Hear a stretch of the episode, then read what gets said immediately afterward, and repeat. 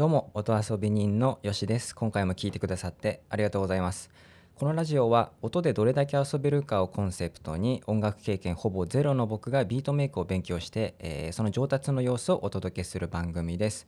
えー、Spotify にアルバムを公開することが目標です。面白いと思ったら番組のフォローしていただけると嬉しいです。最新情報は Twitter で更新しています。はいということでおはようございます。最近ですねあの僕韓流ドラマの「スタートアップ」っていうのをネトフリで見てるんですけどこれがねめちゃくちゃ面白くてあのあれですねあのイテウォンクラス昔見てたんですけどあの韓流ドラマってもうこのストーリーの作り方がいやすごいなって思うんですよね。ですごい面白いんですけど結構長くてあのエピソードが16個あるんですけど1個1時間20分とかあるんですよ。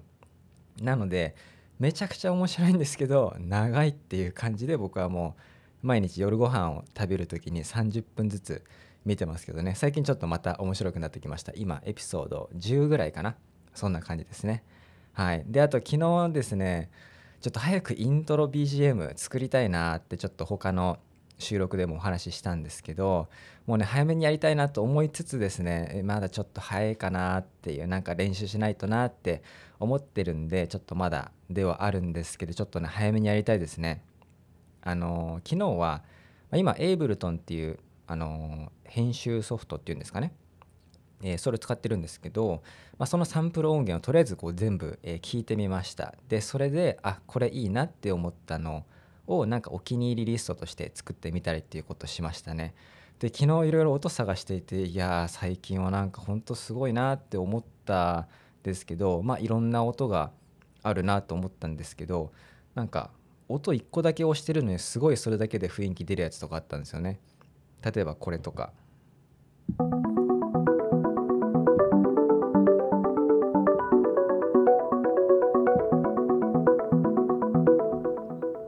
これもなんか音を1個だけしか押してないんですけどなんかもうパターンっていうんですかね。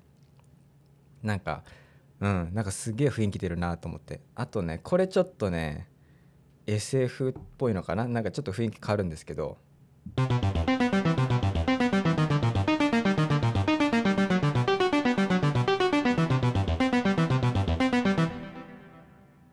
これねあのねちょっとまた違いますけど個人的にはこれ聞いてなんかあのストレンジャーシングスのイントロを思い出しましたね。なんかちょっとその雰囲気に似てるなっていう。なんかそんな感じでいやいろんな歌あるなっていうね。まだまだちょっと僕も勉強していきながらいろいろしていこうかなと思いました。はい。で今回の内容なんですけど、えー、まあ僕がどんな音楽作りたいのかみたいな話をしようかなと思います。まあその今年1月2日に1本目を投稿してちょっと曲を作りたいみたいな感じで始めたんですけどじゃあどんな曲を作りたいのかっていうお話を、えー、します。まあ今のところっていう感じですかね。そのこれから勉強していく中でいろいろまあ知っていくと思うので、まあ、そこでちょっとどんどん変わっていく可能性は全然あるんですけど、まあ、今のところ、えー、こういう感じかなっていう音楽作りたい音楽のイメージですね。で、まあ、イメージとしてはなんかこうあのあんまりボーカル歌うっていう感じは僕はあの今のところ曲を作るっていう中ではなくってまあその友達とカラオケ行ったりとかして歌うのは好きなんですけどなんか歌うっていうよりかはインストっていうんですかね BGM っていうものボーカルがないものを作りたいっていうイメージが強いですかね、まあ、だからそれがいわゆるビートメイクって呼ばれるのかもしれないですね。で僕あのトレント・レズナーっていう人が作る音がめちゃくちゃ好きでこの人まあナインインチネイルズっていうねご存知の方はいるかもしれないんですけどっていうかまあ世界的にね有名なロックバンドですけど、まあ、そのボーカルの人で、えー、まあナインインチネイルズの曲も昔は結構聴いてて全然好きだったんですけど最近はねインストとか結構出していて「あのゴーストっていうインストアルバム昔出していたりとかしてで今はもう結構ね音楽ってよりかはあの映画映画の音楽結構この人作ってるんですよね。例えばそのソーシャルネットワークとか、えー、ゴーンガールあとバードボックスとか。で最近だとネトフリでマンクって映画これ公開されてますけどこの音楽もこのトレント・レズナーが担当してるみたいなんですよ。なんか僕の中でこのこの人が担当してる映画ってめっちゃいいなっていうイメージがあるんであ音楽トレント・レズナーなんだっていうのが分かるとすごい結構見たくなることが多いですね映画で言うと。うん、なんか本当に何て言うんですかねこの音の芸術家って感じだなっていう。だこの人が作る音がすごい好きで。でこれまあ映画の音なんで言ったらねもちろんボーカルとか入ってないんでなんかそういうつながりで結構僕もなんかそういう何て言うんですかね BGM っていう言い方が正しいのか分かんないんですけどうんそんな感じですかね。あんまりねこのトレント・レズナーがどうやって音楽を作ってるのかっていう情報が ネットに転がってないんでそれはね残念なんですけどインタビュー動画とかはまああるかなっていう感じですかね。であと最近の出来事で結構大きかったのが僕の中であのベイパーウェーブっていう音楽ジャンルに最近出会ったんですよ。1ヶ月前とか2ヶ月前かな。うん、でこれ結構ねもう2010年頃から出てるジャンルみたいでまあ10年経ってるんですよね。うん、まあ言ったら11年か。もう2021年なんで。それをなんかなんで俺は知らなかったんだろうとか思っちゃうぐらい結構好きだなと思ってこのジャンルが。でこれベイパーウェーブって言うんですけどなんか日本語で蒸気波蒸気波っていうのかな。まあ蒸気波？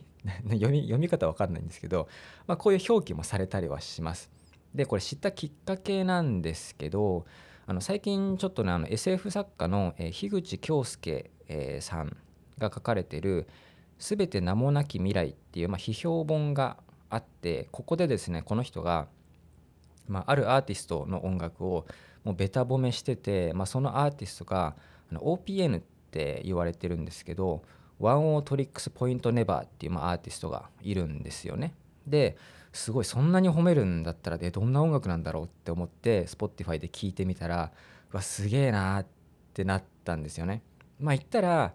なんだろうエクスペリメンタルとかそういうジャンルなんですかね。まあ結構変わってる音楽なのかなと思いますね。でどんどんこの人のこと掘ってったらあこの人がどうやらベーパーウェーブっていう音楽を作ったらしいみたいなそういうカテゴリーを作ったらしいっていう情報が出てきてそっからどんどん掘ってったんですよ。でなんかこの人が昔10年前2010年に YouTube にあの、まあ、動画音楽楽曲かを上げたのが始まりらしくて、まあ、具体的には「エンジェルズ」っていうのと「Nobody Here」っていう2曲を YouTube 上に、まあ、サンセットコープっていう名義で上げていてなんかこれが始まりってされてるみたいですね。でその、えー、と翌年か2011年にベクトロイドっていう、まあ、アーティストがまたね名前を変えてマッキントッシュじゃない、えー、あそうかマッキントッシュプラスっていう名義でフローラルショップっていうアルバムを公開するんですよ。でこの曲にあるリサ・フランク420420っていう曲でこれリサ・フランクってカタカナなんですよ。なんか世界でバーってリリースしてるのに曲名カタカナ使うっていうねなんかちょっとこのベイパーウェーブっていう音楽には日本のなんかシティポップって言われるらしいんですけどなんか昭和の曲を結構サンプリングしたりとかなんかそういう文化もあったりしてなんか結構ね日本との結びつきも強い音楽カテゴリーなんですけどまあこの「フローラルショップ」っていう曲あのアルバムのこの曲を聴いた時にこれはいいなと思ってすごい好きになっちゃったんですよね。なんだろうこのなんか説明するとしたらなんだろうプールでなんだろうぷかぷか浮かびながらぼーっとしながら聞きたいなんか夢の中にいるような感じかなまあレトロな雰囲気なんですけどいやすごいなと思ってそっから僕いろんなアーティストのあの曲聴いてたんですよね。で、まあ、最近だとあのベイパーウェーブからいろんな、まあ、派生ジャンルって言われる、まあ、いろんなジャンルが生まれてる、えー、らしいんですよ。でその中に、えー、フューチャーファンクっていう、えー、アップテンポなものがあって、まあ、結構踊れるみたいなものがあってそのまあジャンルの中で有名な人がナイトテンポっていう人がいるんですけど、まあ、この人の曲も結構最近聴いたりしてますね。でその流れで、あのー、まあ、バンドキャンプっていう音楽アプリがあってアーティストが結構ね、まあ、インディーズですかねのアーティストが結構曲をリリースしてるアプリ、えサービスなんですけどここであのーベイパーウェーブ系のアーティストの、えー、カセットテープを買ってみたりとかなんかね新作をカセットでリリースするっていうなんか文化があるんですよ。なんかベーパーウェーブ自体になんか昔に戻るじゃないけど、まあ、レトロなあの雰囲気があるのでなんかねカセットでねリリースしてるアーティストもいるんですよね。まああのレコードもあるしっていうのはもちろんあるんですけどでその流れで僕あのヤフオクでウォークマンを落札して買ってしまいましてえカセットも買ったりしてねあのカセット聞いてますね。マイブームですね。うんなんかアナログが自分の中でちょっと音楽のジャンルだと結構来てるかなっていう感じはありますね。なんか Spotify とかでもいろんなアーティストを月1000円払ったら聴き放題なんですけどなんか同じアーティストの曲をずっときあの聴き続けるっていうのがなんかこう難しいのかなみたいな結構強い意志がないとそのスマホってまあいい意味でも悪い意味でもいろいろ何でもできちゃうんでだからこのカセットプレーヤーとカセットテープってまあ強制的にその曲しか聴けないとかねなんかそういうのがいいなと思って最近ちょっとマイブームですね。はいということであのまあ僕のここ数年の音楽の、